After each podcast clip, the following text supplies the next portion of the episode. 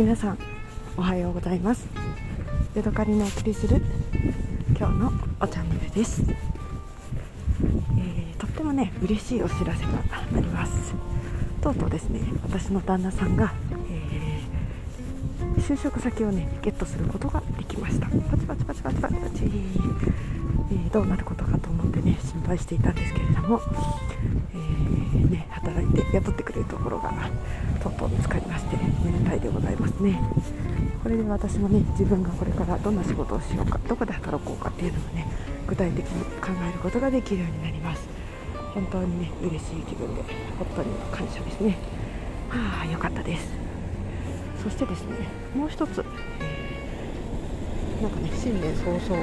立てた夢がね叶ってしまいました。というのもですね、温泉付きのねお家をに住むことになりました。いろいろ探してね、昨日お家を見せてもらって、ほぼねそこで本決まりという感じですね。で、ですね、なんかね家を見せてもらったら、築年数はね結構古いんですけれども、中がねまだリフォーム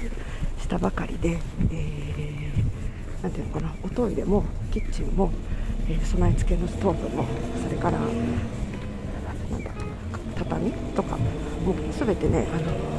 取り替えられたばっかりだったんですね。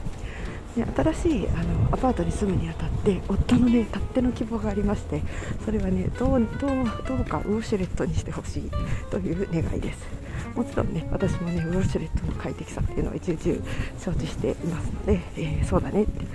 新しい家は絶対ウォシュレット付きで探そうねっていうことを喋ってたんですけれども、やっぱりね新しいウォシュレットつけてもらうっていうのはねすごい、嬉しいですよね。私はね掃除するのがすごく好きなので、その新しく入れてもらったものをいかにその新品同様にして使うかっていうのをねすごく自分の中でねやりがいを感じてね、一生懸命掃除をするんですよ。で、便座を取り外して裏の裏まで洗ったりとか失礼、ですね、なんか爪楊枝でごちゃごちゃ洗ったりとかね、そういうのがすごく好きなんですね。で、洗面台もねもちろん新品の洗面台をつけてもらっているので、まあ築年数は古いのでね結構割高ではあるんですよね。で、合理的に考えたらいくら温泉が出るとは言っても、そこに住むのって結構なんか、趣味的要素が強いというか、お金面ではねかなりの出費になっちゃうんですけれども、まあね人生のある時期を温泉がね出る家で過ごすのもいいじゃないかということで、まさかね北海道に引っ越してきた時には、温泉でね月の家で住むなんてことは考えたことがなかったので、ちょっとね急展開というか面白い展開になってワクワクしています。ただですね、私がね本当はすごく気に入った泉質のお風呂がその近くにあって、他にもねいろんな物件があって、私はもう一つの方のねお風呂の泉質がいいなと思ってたんですけれども、ちょっとね、それとは違う、まあこう B 級な感じの泉質なので、好きな人は好きなかもしれないんですけれども、ねちょっとそこは残念かなと思いますけれども、入ってみなきゃ分かりませんよね。